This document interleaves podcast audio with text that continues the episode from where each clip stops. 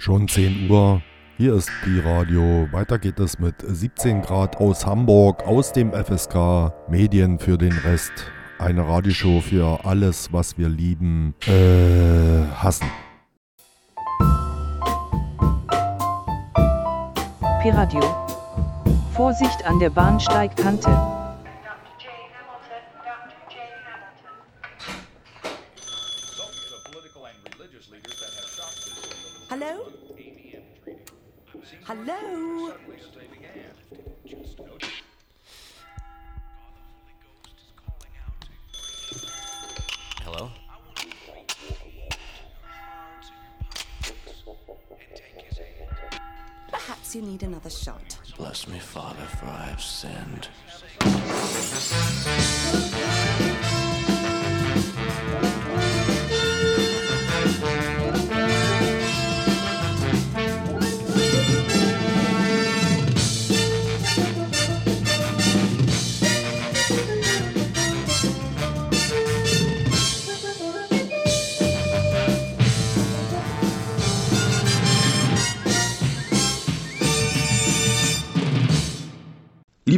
Zuhörerinnen und Zuhörer, hören Sie in den kommenden 60 Minuten den zweiten Teil unseres Radio-Features unter dem Titel Die Untiefen des Postkolonialismus. In der vorangegangenen Folge haben wir, basierend auf dem Text des Autors Jan Gerber, die zentrale Feststellung getroffen, dass sich zwar im Zuge hart geführter Deutungskämpfe ab den 1970er Jahren die Erkenntnis von der Spezifik der Vernichtung der europäischen Juden in weiten Kreisen durchsetzte. Allerdings haben wir für die Jetztzeit festgehalten, dass die Fähigkeit schwindet, zwischen Antisemitismus und Rassismus, dem Nationalsozialismus und den Kolonialregimes, dem Holocaust und anderen Verbrechen zu differenzieren, dass also Täter und Opfer unkenntlich werden.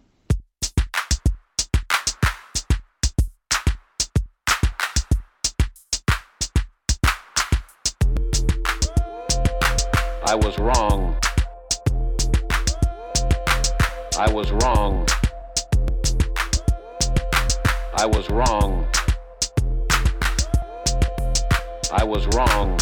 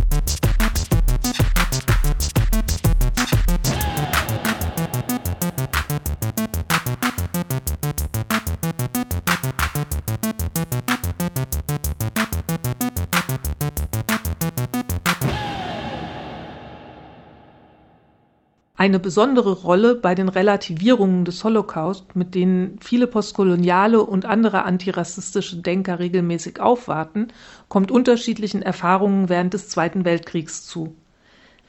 Lassen sich die Kämpfe schon für Europa nur mit Mühe auf die Gegnerschaft zwischen Faschismus und Antifaschismus reduzieren, ist es für Asien, Afrika, Lateinamerika kaum mehr möglich. Der Krieg der Alliierten gegen die Achsenmächte verband sich mit anderen Konflikten, wurde von ihnen überlagert oder überformt.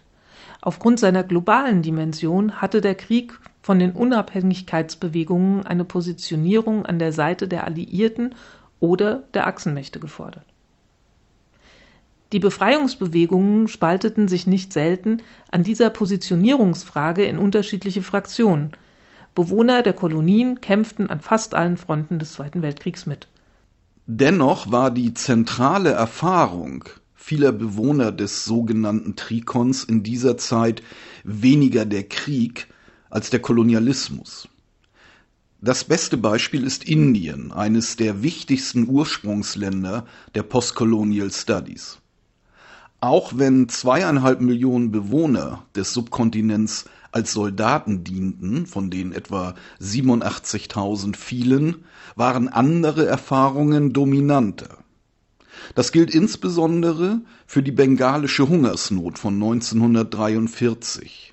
Sie ging auf die große Dürre dieses Jahres und die kriegsbedingten Transportschwierigkeiten, aber auch auf die Verweigerung größerer Hilfsleistungen durch die britische Regierung zurück.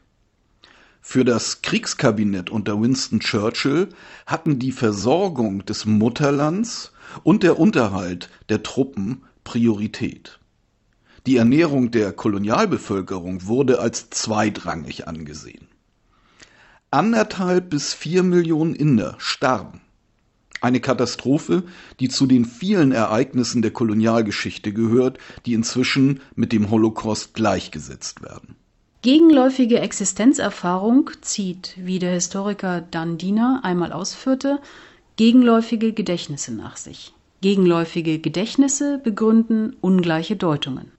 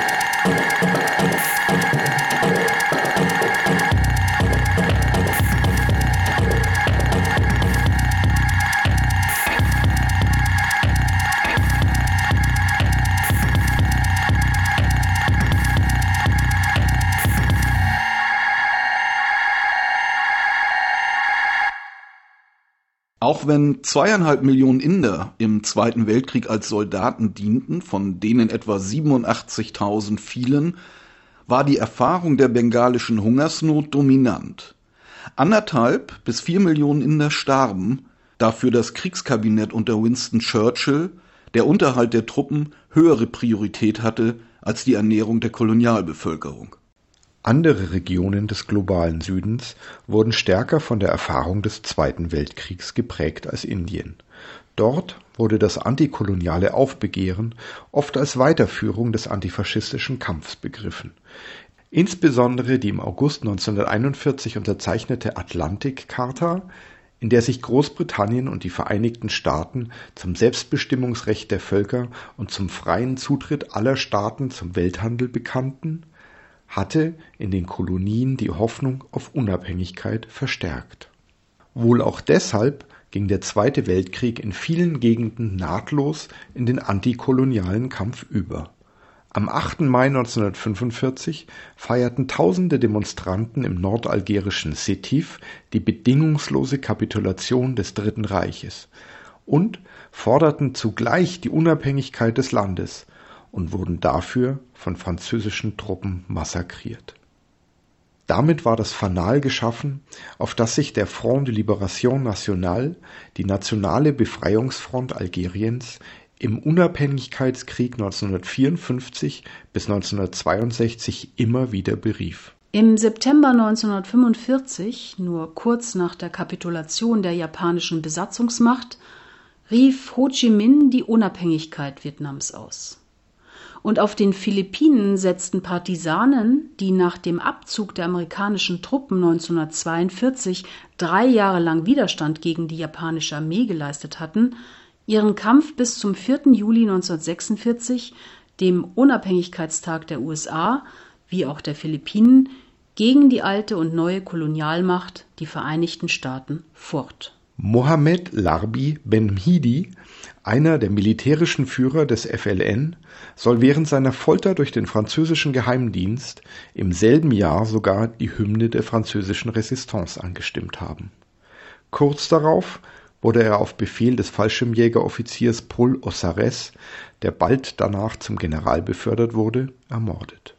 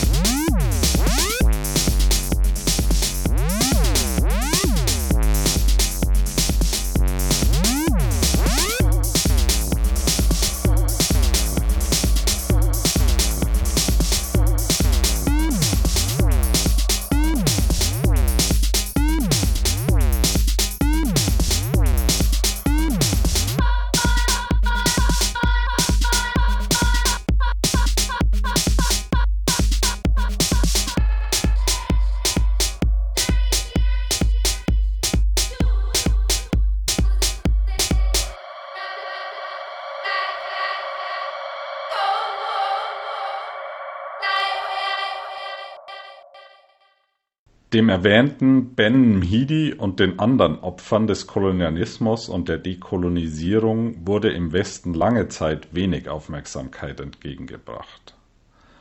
Als die Vernichtung der europäischen Juden schon einen festen Platz in der europäischen und nordamerikanischen Erinnerungslandschaft hatte, waren die Kolonialgräuel dort noch kaum präsent, selbst wenn seit den 1970er Jahren entsprechende Forderungen erhoben wurden.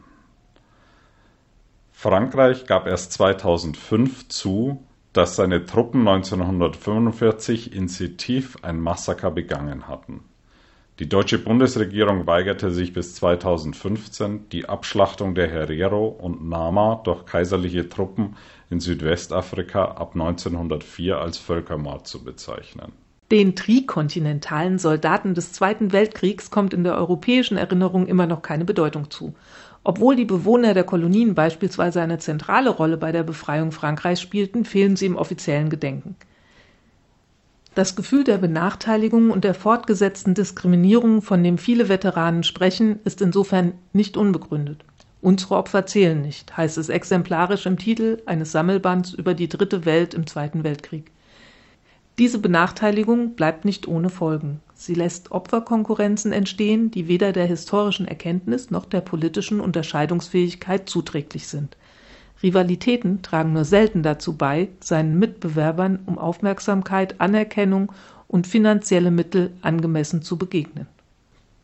Dennoch geht der Kampf der Erinnerungen, der vor allem um den Holocaust geführt wird, nicht ausschließlich auf die unterschiedlichen Zeitpunkte zurück, zu denen die Kolonialverbrechen und die Verbrechen an den europäischen Juden in den Blick der westlichen Öffentlichkeit gerieten die Konzentration auf den Holocaust steht zugleich im Zusammenhang mit der Spezifik des Verbrechens selbst.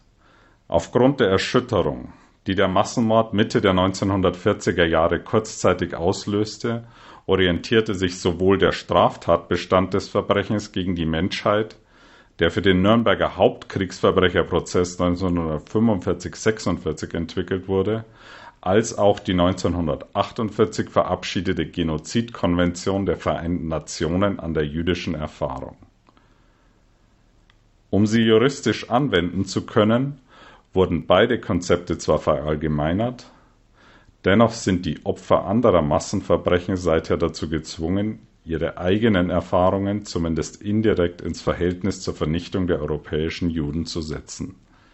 Das ist zumindest dann nötig, wenn diese Verbrechen als Genozid oder als Crime against Humanity anerkannt werden sollen.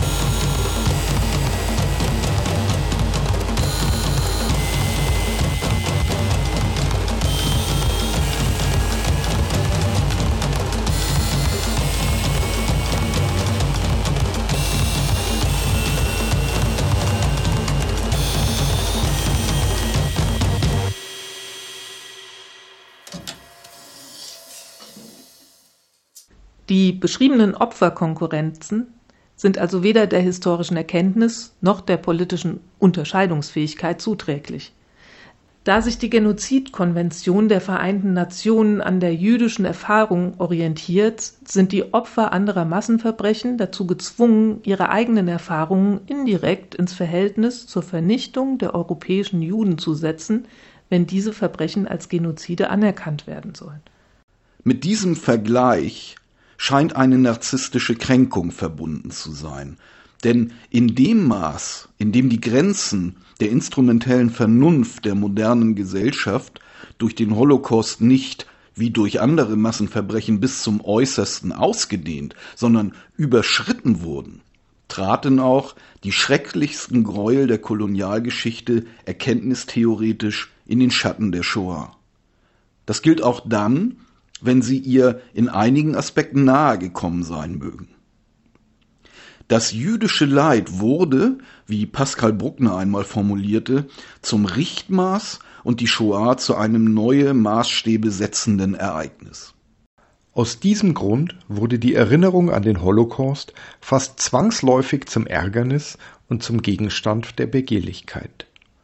Peter Novick sprach vor einigen Jahren von einem Holocaust-Neid, Edward Alexander vom Versuch einer Entwendung des Holocaust. Angesichts der begrenzten Aufmerksamkeit der Öffentlichkeit, des Drangs nach Anerkennung des eigenen Leids und wohl auch aufgrund der geringen finanziellen Mittel, die von offizieller Seite für Entschädigungen zur Verfügung gestellt werden, tendiert das postkoloniale Denken oft entweder dazu, die eigenen Diskriminierungserfahrungen zu verstärken oder die Dimensionen des Holocaust kleinzureden.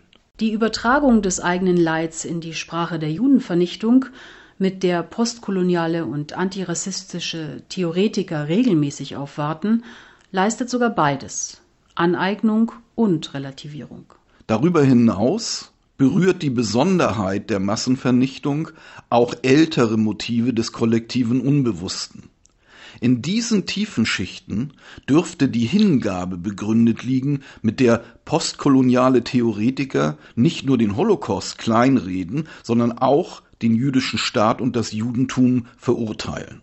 So gehört es, wie der Sozialwissenschaftler Ingo Elbe jüngst hervorgehoben hat, bei vielen Vertretern des Postkolonialismus und des ideologischen Antirassismus zum guten Ton von der Relativierung des Holocaust zum Frontalangriff auf das Zionist Narrative und den Staat Israel als jüdischen Staat überzugehen. Auch der Eifer, mit dem diese Bemühungen von westlichen Linken bagatellisiert, gerechtfertigt oder sogar unterstützt werden, scheint hier seinen verborgenen Ausgangspunkt zu haben. Denn glaubt man Sigmund Freud, dann hat der Antisemitismus religionsgeschichtliche Ursprünge, die bis in die Entstehungsphase des Monotheismus zurückreichen. Es steht nicht zuletzt im Zusammenhang mit der Vorstellung, dass die Juden das auserwählte Volk Gottes seien. Ich wage die Behauptung, so formulierte Freud in den 1930er Jahren, dass die Eifersucht auf das Volk, welches sich für das erstgeborene, bevorzugte Kind Gottvaters ausgab, bei den anderen heute noch nicht überwunden ist, so als ob sie dem Anspruch Glauben geschenkt hätten. Zitat Ende. Der Hass, die Missgunst und die Vorwürfe, die daraus resultierten, kreisten regelmäßig um die Abschottung gegenüber anderen Religionen, die Verweigerung der Konversion und den Verzicht auf Missionierung, sprich die partikularistisch erscheinenden Anteile des Judentums.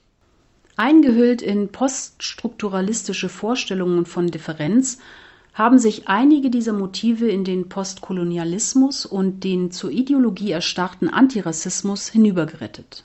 Insbesondere wenn sie wie bei Edward Said oder Achille Mbembe, einem ehemaligen Dominikanerschüler, christlich imprägniert sind.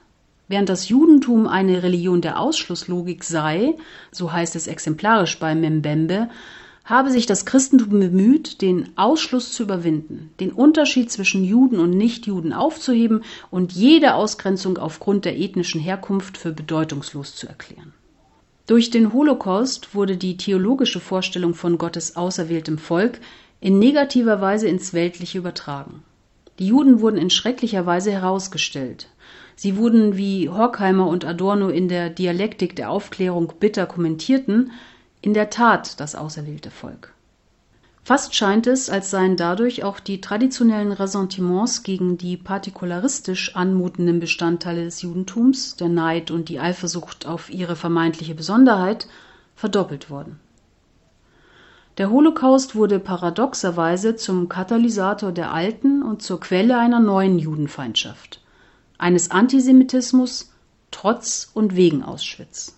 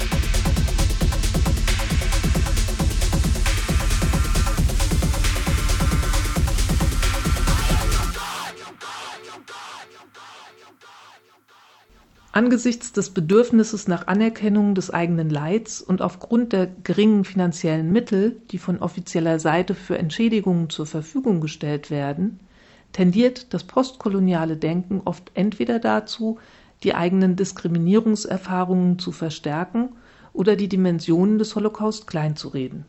Auch haben sich Hass und Missgunst gegenüber den als partikularistisch wahrgenommenen Anteilen des Judentums in den Postkolonialismus und den zur Ideologie erstarrten Antirassismus hinübergerettet.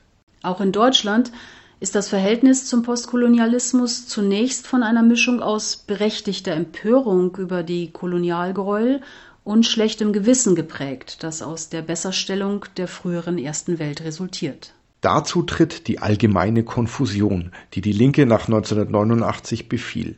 Sie hat sich noch immer nicht vom Zusammenbruch des real existierenden Sozialismus erholt dessen Existenz ihr bei aller Kritik eine gewisse weltanschauliche Sicherheit geboten hatte.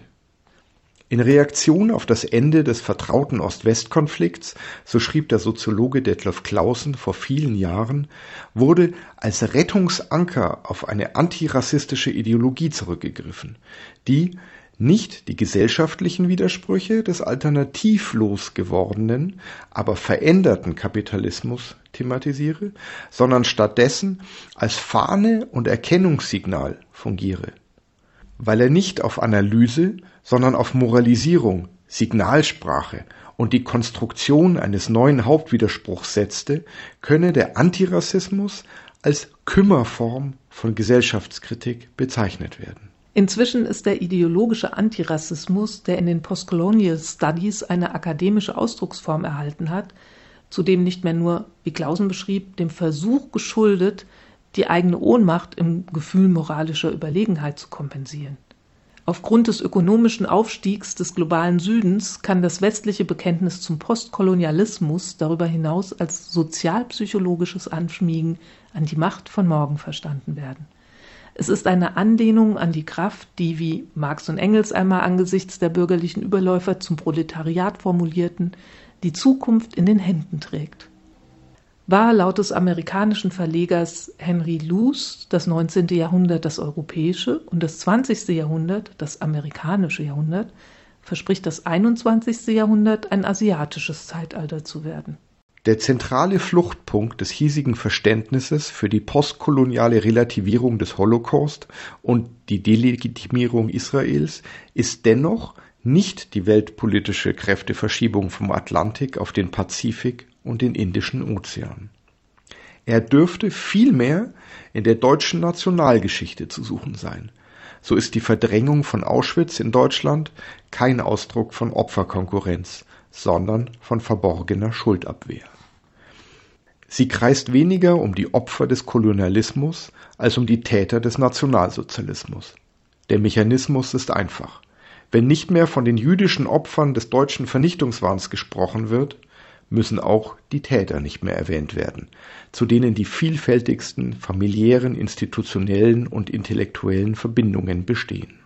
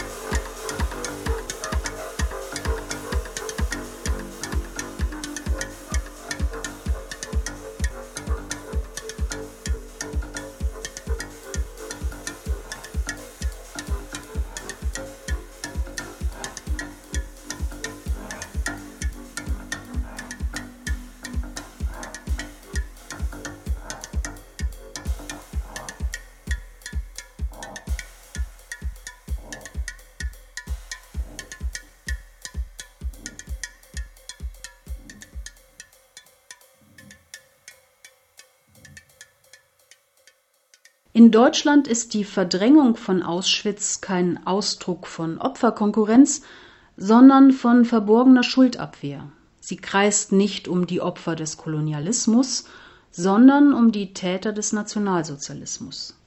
Zwar basierte die deutsche Erinnerungskultur spätestens seit dem Regierungsantritt der rot-grünen Koalition 1998 weniger auf der Abwehr der deutschen Schuld als auf dem Bekenntnis zu ihr. Es gibt keine deutsche Identität ohne Auschwitz, erklärte der frühere Bundespräsident Joachim Gauck vor einigen Jahren. Der Geltungsdrang, der aus vielen Gedenkreden spricht, und die Leichtigkeit, mit der dort von der Schuld von gestern zur deutschen Verantwortung für die Welt von morgen übergegangen wird, lassen jedoch ein untergründiges Motiv solcher Bekenntnisse vermuten. Sie verweisen auf das Bedürfnis nach nationalem Selbstbewusstsein. Schon während des Historikerstreits der 1980er Jahre, der als eine der Urszenen des Übergangs von der erinnerungspolitischen Schuldabwehr zum öffentlichen Schuldbekenntnis betrachtet werden kann, kritisierte der Sozialphilosoph Jürgen Habermas nicht allein die Geschichtsklitterung seiner rechtskonservativen Kontrahenten, er reagierte auf Ernst Noltes Suche nach einem nationalen Selbst zugleich mit einem eigenen Konzept der deutschen Identitätsbildung.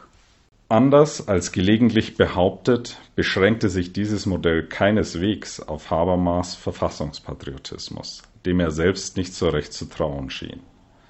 Er setzte vielmehr zugleich auf ein kritisches Bekenntnis zur deutschen Geschichte.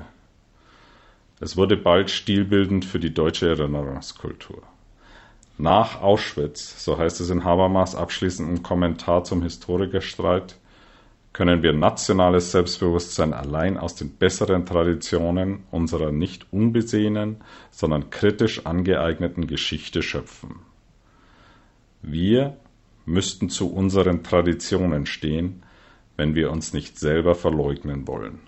In diesem Versuch der vorgeblich kritischen Aneignung der deutschen Vergangenheit drückte sich, wie ein Beobachter kommentierte, sicherlich ein fragwürdiges Geschichtsbewusstsein aus. Noch unverfrorener als die Verharmlosung der Vergangenheit, so Wolfgang Port, sei nur der Wille, aus einer nicht verharmlosten Vergangenheit nationales Selbstbewusstsein zu schöpfen. Vor allem aber ist der Versuch zum Scheitern verurteilt. Denn auch wenn der Holocaust regelmäßig für die nationale Identitätsbildung für Fragen der Innen- und Außenpolitik bemüht wird, sperrt er sich in letzter Konsequenz gegen eine solche Vereinnahmung.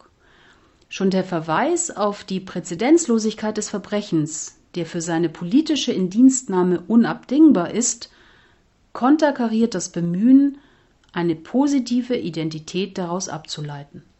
Wenn die Tat so monströs war, woraus soll dann der Stolz erwachsen, ohne den kein Patriotismus auskommt? Selbst wenn dieser Stolz, wie gelegentlich zu beobachten ist, aus der Aufarbeitung der Vergangenheit gezogen werden soll, bleibt seine Grundlage dennoch die Vernichtung. Die Voraussetzung der historisch beispiellosen Aufarbeitung der Vergangenheit von der man hierzulande gern spricht, bleibt das historisch beispiellose Massenverbrechen. So entsteht, trotz des vorgeblichen Bekenntnisses zur Verantwortung für Auschwitz und zur deutschen Schuld, immer wieder der Drang, die Tat doch noch loszuwerden. Sei es durch Kleinreden in eigener Sache, sei es in vermittelter Form durch das Verharmlosen der postkolonialen Holocaust-Relativierung. Das Gleiche gilt für den jüdischen Staat. Er steht dem Bedürfnis nach nationaler Identität ebenfalls im Weg, weil er durch seine bloße Existenz an die deutschen Verbrechen erinnert. Wer von Israel spricht, thematisiert, ob er will oder nicht, die Massenvernichtung der europäischen Juden. Auschwitz ist sowohl der Grund, warum die Bundesregierung das Existenzrecht Israels zur deutschen Staatsräson erklärte, als auch der Antrieb dafür, den jüdischen Staat immer wieder mit Aggressionen zu überziehen, ganz unabhängig von der konkreten israelischen Politik, die allenfalls die Gelegenheitsstrukturen bietet, in denen sich der Furor in scheinrationaler Form entladen kann. Diese Widersprüche und das regelmäßige Changieren zwischen Schuldbekenntnis und Schuldabwehr sind darum weder mangelnder Konsequenz noch fehlendem guten Willen geschuldet.